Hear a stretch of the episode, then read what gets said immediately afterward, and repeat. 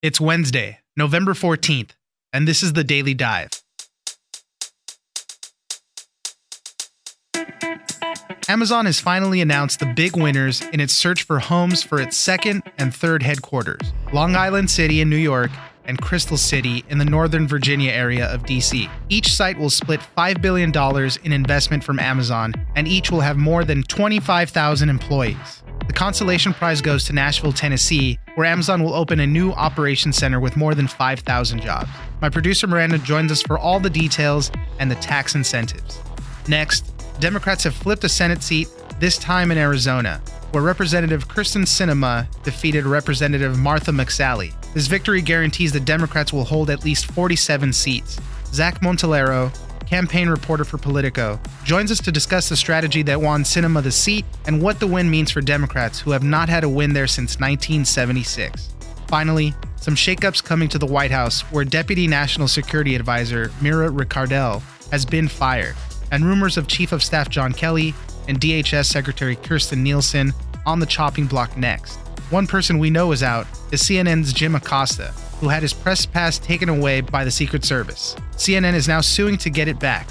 Haley Britzky, reporter for Axios, joins us for the continued fight between the White House and CNN.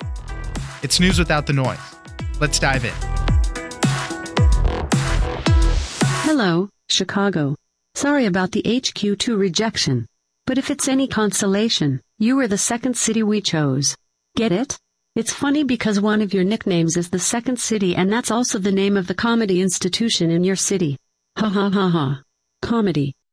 Joining me now is my producer, Miranda. We're going to be talking about the uh, big announcement from Amazon and its headquarters to the winners. It's going to be HQ2 and HQ3 actually because they split up the winners. They announced that Long Island City in New York and Crystal City in uh, the District of Columbia in the Arlington, Virginia area are the two winners. They're going to split about 5 billion dollars across the two new offices. Each place is going to get like 25,000 jobs. So it's going to be a economic boon to those two areas and Amazon says that why they wanted to split it up in the first place was to attract the most amount of highly qualified tech workers possible possible. So, what else do we know about the picks that were made? Yeah, it was a decision that kind of surprised nobody. When you Right. think about it, it's an obvious choice to go with New York City and Washington, D.C., especially if you're going to split it up into two, because those are cities people will move to go live in.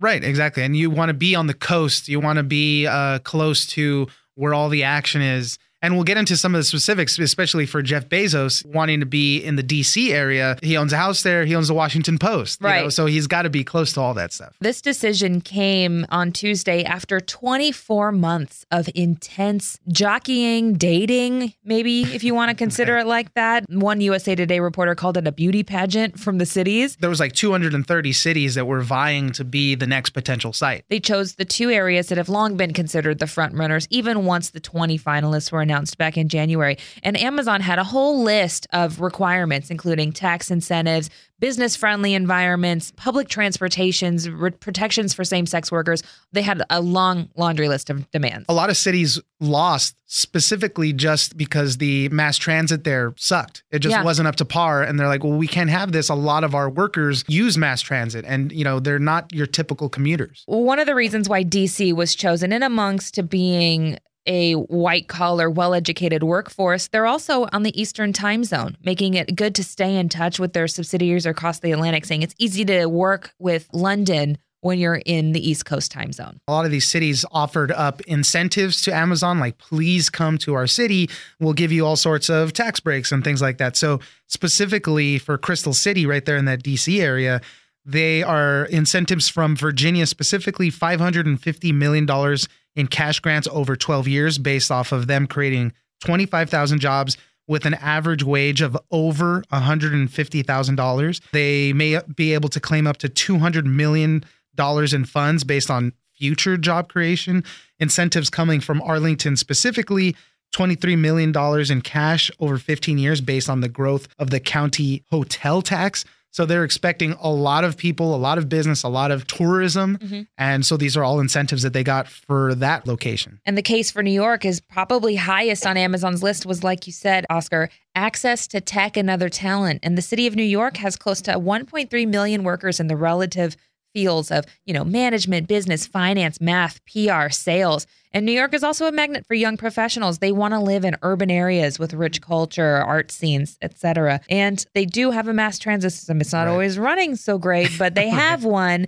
And it's a city that's large enough to add in another 25,000 people trying to work, trying to find housing. It's along the East River. They, as you said, they have the mass transit. It's close to the airports, and they've already went through kind of a residential housing boom there with about 16,000 new apartments since 2006. It's the fastest growing community in New York City. For them, that housing crunch maybe not going to happen as much. You know, they'll be able to supply places to live for all those 25,000 incoming and incentives that they were getting from New York State, 1.5 billion dollars including 1.2 for refundable tax credits, 325 million dollars from the Empire State Development based on how much uh, space they're going to be taking over the next decade. I mean, these things set up these areas for growth, for new potential for so many years to come. But that doesn't come for free, Oscar. The backlash is already beginning against Amazon. Congresswoman elect Alexandria Ocasio Cortez, this is going to affect her district in Queens. And she says that the neighborhood is outraged, concerned about the high cost of housing, that they're worried that with all these people moving in with their high salaries, they're going to gentrify the neighborhoods and price all these people out of their neighborhoods. That is a legitimate concern. And I know that's one of the biggest things. Also, people are making issue of all these tax incentives. They're uh-huh. saying, hey, we need to make our mass transit better, and you're giving all these people tax credits? Come on. Yeah. Lastly, before we end this, over 230 cities were in the running. They narrowed that list to like 20 cities at the beginning of the year. They have a lot of legitimate reasons for not picking them. One of my favorites was Chicago. They said Chicago's biggest ding is that it's in Illinois, the state with the worst credit rating in the nation. So, boom, you're out. My favorite was Newark, New Jersey. A September report found that while Newark would have been the most just choice, they ultimately decided not to because the new, greater New York area has plenty of highly educated workers, while Newark only had 13.7% of people over the age of 25 with a bachelor's oh, degree. Oh, man. Uneducated. a lot of these cities got xed out because of the traffic or really just a lack of any good mass transit. Last thing to note Amazon did also say that they're opening up a new operations center in Nashville, Tennessee. So they're going to get like 5,000 employees. It's going to be crazy to see how much more Amazon expands. You know, they're moving beyond this e commerce store, giving you all the things that you're buying online to big tech company with locations on the west coast and the east coast now and and slowly taking over the world so we'll see how they develop over the next few years thank you miranda Thanks, Oscar.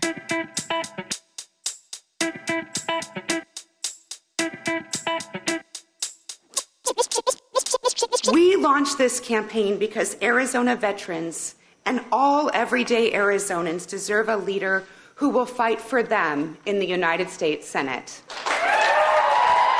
joining us now is zach Montellaro campaign reporter for politico the democratic representative kristen Sinema has defeated republican representative martha mcsally in the battle for the open senate seat there in arizona. This gives democrats the second senate pickup of this cycle. Explain to us what happened because on election night that was not the case and she had this come from behind victory. This was a state that was always close, even on election night, but Arizona is a state that always has a lot of outstanding ballots on election day. So this race, and anyone would tell you this race was never over on election night. Martha McSally probably knows this pretty well. Both of her congressional races when she ran, she lost once in a very tight race, and she won once in a race that she had a similar post-election day ballot swing. So it's pretty usual for ballots in Arizona to be out. And how did Sinema do this? I mean, a lot of people were saying that she moved to the center, even though the Republicans were painting her very liberal. She did take more centrist views. Yeah, that was really her strategy. It was kind of a divergent strategy the Democratic Party took. In Arizona, we saw Kristen Cinema kind of move to the middle and try to strike a middle ground, try to not be, you know, reflexively anti-Trump on everything that she possibly could be. And that this is where the Democrats won. This is a red state that the Democrats, or at least a red-leaning state that the Democrats picked up a Senate seat. In other states, we saw Democrats swinging more the other direction, swinging more boldly progressive and end up suffering losses. States like Texas, Beto O'Rourke certainly painted himself as more progressive than Kristen Sinema has, and, and certainly Beto had a much higher wall to climb over than Sinema did in Arizona. But it, it kind of was a, a case of divergent strategies this year. And this is also the first Democratic win since 1976. Yeah, the Democrats really have not had much of power in that state for a very long time. It remains to be seen how that state will come, you know, come 2020, come 2022, come 2024, because Arizona will have a Senate election every two years through 2024. Arizona will have a Senate election. So there'll be plenty of time for voters to test and retest the party's theory of the case in the state. That is it now a swing state or is it just a blip on the radar and Sinema will be out? One thing that was kind of interesting was that Sinema actually beat McSally in her own district, which was, uh, I mean, I don't know if she was very popular to begin with or anything, but that was just kind of a, another little bump for her. Yeah, I mean, it, it's never fun when you end up losing your constituency. Martha McSally certainly ran differently for the Senate race than she has in the past. She was at least positioned herself in the past as more of a centrist lawmaker. Probably not so the case this cycle. She certainly embraced the president more readily than she would have in the past if she probably was just running for the House. So, what does this do now for the makeup of the Senate? Democrats now have 47 seats, Republicans 51 we still have an outstanding race in, uh, I think it's in Florida and Mississippi. So we're trying to see if Democrats can make any more gains there. What this does is it caps the Republican gain in the Senate as a net of no more than two seats. They picked up three so far. They won Indiana, Missouri, and North Dakota. And right now, Governor Rick Scott is leading in Florida over Senator Bill Nelson. So even if they pick up that Florida, and that's four total seats, Democrats took two back. So in a year that which Democrats were largely playing defense, that there was 10 seats up for reelection in states that the president won in 2016 that Democrats had to defend. Losing a net of two seats is a good year. It's net, you know, people don't like moral victories in politics, but Democrats have mounting a defense like that and being able to only have a net loss of two seats is good is a good sign for them and gives them an outside shot of actually taking back the Senate in 2020. I can't God help me that we're talking about it already. Know, but in right? 2020, the Republicans will largely be playing defense. The Democrats passed a bit a slim one, but a path to taking the majority in 2020. Well, the 2020 talks, I mean, they started immediately the day of and after the election, the midterm elections. So, you know, as you said, it's mind boggling how far ahead we're always looking. Talk to us a little bit about Florida. Like I said, we're still waiting. Do the Democrats have any hope of getting that seat there? I know the margins are so razor thin. Governor Scott has led since election day, and his lead has been shrinking as more and more votes come in. But I think it's crucial to remember how many votes are really outstanding in the state. Governor Scott has thousands, of, has a thousands and thousands of thousands of vote lead. While percentage-wise it's small, every time we see a recount in at least statewide elections, we see a swing of a couple hundred votes, probably not a couple thousand that Bill Nelson would need to come back. Bill Nelson's camp has still projected confidence. They said, hey, we're still in this, but most recent federal recounts and recounts, you know, governorships and stuff like that and, and major statewide races will not show a swing of this many votes. And the most recent one was probably, I think, Al Franken. And Al Franken went from losing before the recount to winning, but he only ended up swinging a couple hundred votes. So if Nelson wants to come back and win, he needs to swing thousands. And it, it's just a tough way to, to find a several thousand vote swing in a state, even with more votes coming in. Right. And Mississippi, there's a runoff. When is that supposed to happen? A little bit after Thanksgiving. The Republican is very heavily favored. It's Republican Cindy Hyde Smith. She's currently a senator. She was appointed to fill out the rest of the term versus Mike Espy, or Democrat. And the reason this went to a runoff because there was two Republicans running in the special election on actual election day. But a state as red as Mississippi, you know, nothing's for certain in politics anymore. But right. uh, Cindy Hyde Smith is certainly favored to keep her seat. Zach Montellaro, campaign reporter for Politico. Thank you very much for joining us. Thanks for having me.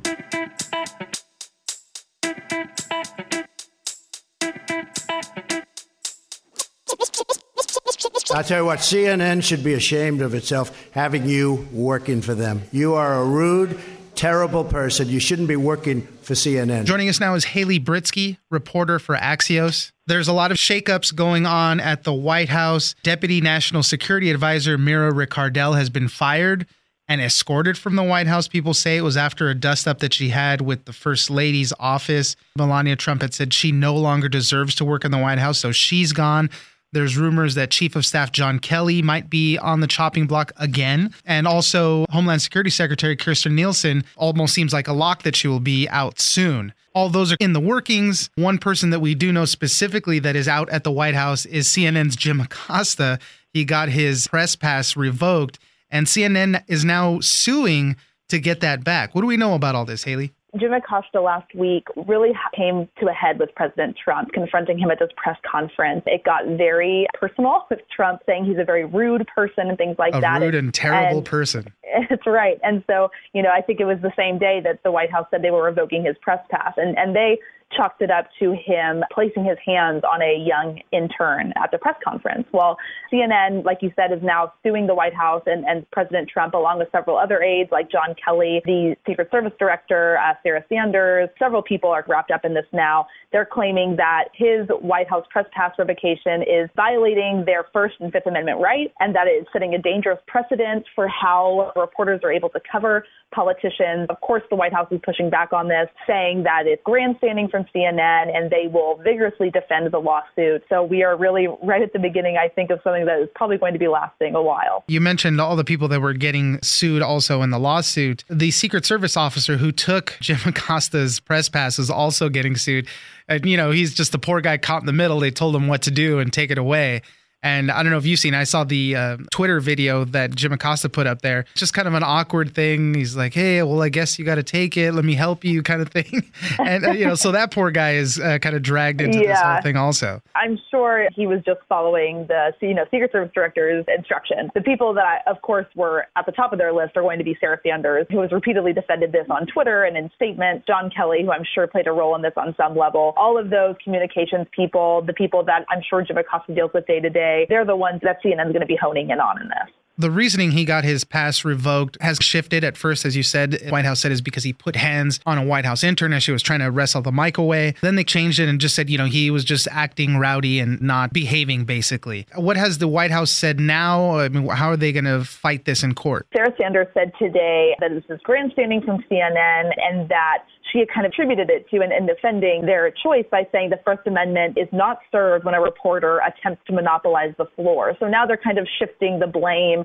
to his questioning of, of President Trump and how many questions he asked. And so that just feeds back into the White House's negative perception of CNN. They, it's been a contentious relationship to say the least for a long, long time. And so, of course, we have the White House Correspondents Association president fighting this. Other reporters are outraged about this, saying that this is setting a very dangerous precedent that if he does this to CNN, who else could he do it to, essentially? Which he said last week that he may be suspending other reporters' press passes. And so I think that this is going to be turning into a much bigger fight than just CNN itself versus the president, much more so the, the media in general which of course will feed into President Trump's favorite talking point, which is him versus the media and the war between the White House and the fake news right. media. He didn't revoke CNN completely. They threw out the number uh, that there's about 50 other either reporters or producers that have these hard passes and access to the White House. So it's not like CNN is iced out completely. It's just Jim right. Acosta, and they're and they're saying you know it's his conduct, his behavior in there. They do have some standing on that where they're not taking out CNN completely because if they did that, then that would definitely be a problem. Absolutely, and, and and that's really important to recognize is that there are other reporters from CNN there. I think what it all comes down to is just the nature of of the revocation and and the uh, meaning behind it, and and how if if President Trump were to do this to Jim Acosta, then who wouldn't he do it to, and things like that. Again, there are other CNN reporters there there is a very robust team of White House reporters who are covering the president every day and doing their job day in and day out. Jim Acosta is not the only person who is covering the president, right. but I think it's the grander idea of the president having the ability to tell a reporter that he cannot come into the White House any longer that's really kind of ruffling a lot of feathers there's very few occasions where news organizations sue the president. One of them, interestingly enough, was CNN in 1981, where they sued so they could be included into the White House press pool. It's just funny to see what's going on with this. And as you said earlier, this is the ongoing thing of the war between the White House and CNN specifically and the media at large? This is something the president loves to touch on. It's something his base loves to see. We've seen it be a very popular talking point in his rallies. His supporters love playing into it at the rallies and yelling at the media, booing the media that's in the back, covering the rally. And so this is kind of just exacerbating that tension and kind of making it a much more tangible battle, I think. Something you can really put your eyes on is this lawsuit now and the White House fighting the lawsuit. And so it's kind of just becoming this more dramatic talking point for the president. I'm sure he'll be using this in his rallies. I'm sure we'll hear this come up when he's speaking with supporters. And yeah. so all that's going to do is just stir his supporters up more, anti CNN, that sort of thing. Haley Britzky, reporter for Axios, thank you very much for joining us. Thanks for having me.